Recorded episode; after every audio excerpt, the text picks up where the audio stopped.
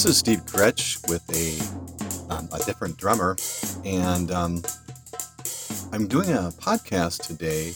It's called Held by His Grip, and um, we have at our church a teacher and a theologian, and his wife, whenever she signs uh, or at the bottom of her document or whatever she's um, sending out an email or something, she always writes "Held by His Grip." I love that. I just I truly love that, and I thought I got I got to use that as a promise. And of course, the promise is uh, found in John 10, 28 through 29. And it says, I give them eternal life, and they shall never perish. No one will snatch them out of my, my hand. My Father, who has given them to me, is greater than all. No one can snatch them out of my Father's hand. So he says it twice, once for himself and once for his Father we are held by held by this grip um, and no one no one no earthly force can snatch us away. This isn't going to happen. And then in john in the next verse john 10 30 it says i and the father are one. What a what what great timing to make that point um, so this the the point is that i'm making here is that uh, we are held by his grip. And you know, sometimes sometimes you just kind of feel like you need to really hold on in life and sometimes I just kind of feel that way and it's like you know, it's it's really not my ability to hold on. It it isn't. It's the I think that the point of what our Lord is saying here is that he's holding on to us. It, I'm I am weak. I am frail. I struggle. I have uh, I, I just there are times where I just really would find that I couldn't even hold on, and we know because of what our Lord promises here that we are held by His grip. And I, I keep bringing up this verse in Isaiah, Isaiah 49, 15, 16. It, it, it can never wear it out. Um, can a mother forget the baby at her breast and have no compassion on the child she has born? Though she may forget, I will not forget you. See, I have you engraved on my on the palms of my hands. Your walls are ever before me. Pretty uh, pretty amazing how the Lord engraves those that are his on the palms of his hands. I had a teacher once say when they drove the nails through the through our Savior's hands, they drove the nails through my name as well. And you know that might be a bit speculative, but I I, I just think that um, I I don't I don't totally have a problem with that, and I'm not here to to discuss controversies. I'm guessing you guys probably have found that out by now, and uh, but anyways, I uh, I think it's just a wonderful thought, and I don't think it's beyond yeah anything to think that way. Um, the, the the the the thing I find amazing is that the King of Glory would grip us who are but grass. He says we are but grass. Somewhere he says that. And, um, but yet he loves, he loves us and he holds on to those that are his own. Um, so in Isaiah 14, 26 through 27, this is the plan determined for the whole world. This is the hand stretched out over all nations. For the Lord Almighty has purposed, and who can thwart him? His hand is stretched out, and who can turn it back? I don't, I'm pretty sure he's not looking for an answer there. I'm thinking that it's a rhetorical question, and no one, no one can turn it back. And the Lord's purposes, and his hand is stretched out. Um, and speaking of stretched out, our Savior stretched out his hands onto a, a, a wooden cross. Uh, in Psalm 22 16 says, Dogs surround me, a pack of villains encircles me. They pierce my hands and my feet.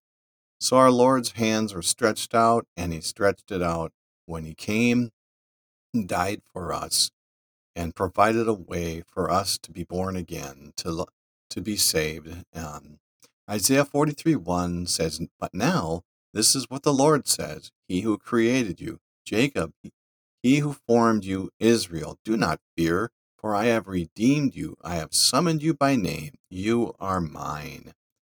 So those that are uh, that is that's directed to Israel and Jacob, but um, those cl- those that the Lord claims as His own, He holds on to uh, in in His grip.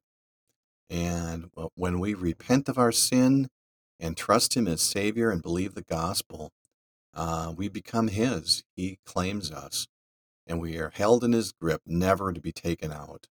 Isaiah 43 2 says, When you pass through the waters, I will be with you, and when you pass through the rivers, they will not sweep over you. When you walk through the fire, you will not be burned. The flames will not set you ablaze. The Lord goes with us in our trials, in our in our uh, daily walk, when we're on this journey, and I might add our journey together as believers, the church. Um, I love the I love the thought. You know, I really had a nice, I had a fun time studying for this podcast. Just the when you look up when you just look up the Lord's hand, it's it's just it's just amazing. It's huge. His his hand. Uh, the I'm trying to maybe say something profound here, but it's not coming to my head. Anyways, his hands is a big topic. Uh, it's huge huge topic. Exodus, I'm, I'm going to move on. Exodus 15 6 says, Your right hand, Lord, was majestic in power. Your right hand, Lord, shattered the enemy. And we, in Exodus, you know, that's, we know that's all about the Exodus. So the Lord's hand is majestic. And that majestic hand, Jesus, touched people, Matthew 8 3. Jesus reached out his hand and touched the man. I am willing, he said, be clean. Immediately he was cleansed of his leprosy. So the Lord's hand, uh, his hand has gripped us and it is not going to let us go, those that are his. Psalms 1, Psalm 139, 7 through 10 says, Where can I go from your spirit? Where can I flee from your presence? If I go up to the heavens, you are there. If I make my bed in the depths, you are there. If I rise on the wings of the dawn, if I set if I settle on the far side of the sea, even there your hand will guide me, your right hand will hold me fast. There he is again. He's got his hands on those that believe and those that trust him. We can't flee from his presence. Um, I love this. He wiped his, his hands. He's going to wipe away tears at uh, in the future. Isaiah 25 8 says he will swallow up death forever. The sovereign Lord will wipe away the tears from all faces. He will remove his people's disgrace from all the earth. The Lord has spoken. And that's good enough. He's spoken, and that's good enough. So, with these hands, he's created in the image. We are created in the image with his hands, in his image. Uh, he created the earth and the world and everything in it, the, the stars, um, he guides us with his hands. He took the nails. Um, I like to point out that he awakened us from death and sin. We were dead in sin, and the Lord awakened us, and he wipes away tears. Isaiah 64 8 says, Yet you, Lord, are our Father. We are the clay. You are the potter. We are all the work of your hand. Isn't that neat? I mean, I could just, actually, I could probably just read one scripture right after another, and the Lord's, and it would just be so fulfilling. What a fun study this has been. Well, I'm going to leave you with this, and um, as I talk about the Lord's hand, He has His grip on us. It'll never, no one on earth can take us away and, and remove us from His hand. We are His. We belong to Him. Psalm, uh, Psalm 95, 3 through 6 says, For the Lord is the great God, the great King above all gods. In his hand are the depths of the earth, and the mountain peaks belong to him. The sea is his, for he made it, and his hands formed the dry land. Come, let us bow down and worship. Let us kneel before the Lord our Maker. Well, I think that's a great idea. Let's kneel before the Lord our Maker. Well, that's it for today. Hope you have a great day, and we will talk to you soon. Take care.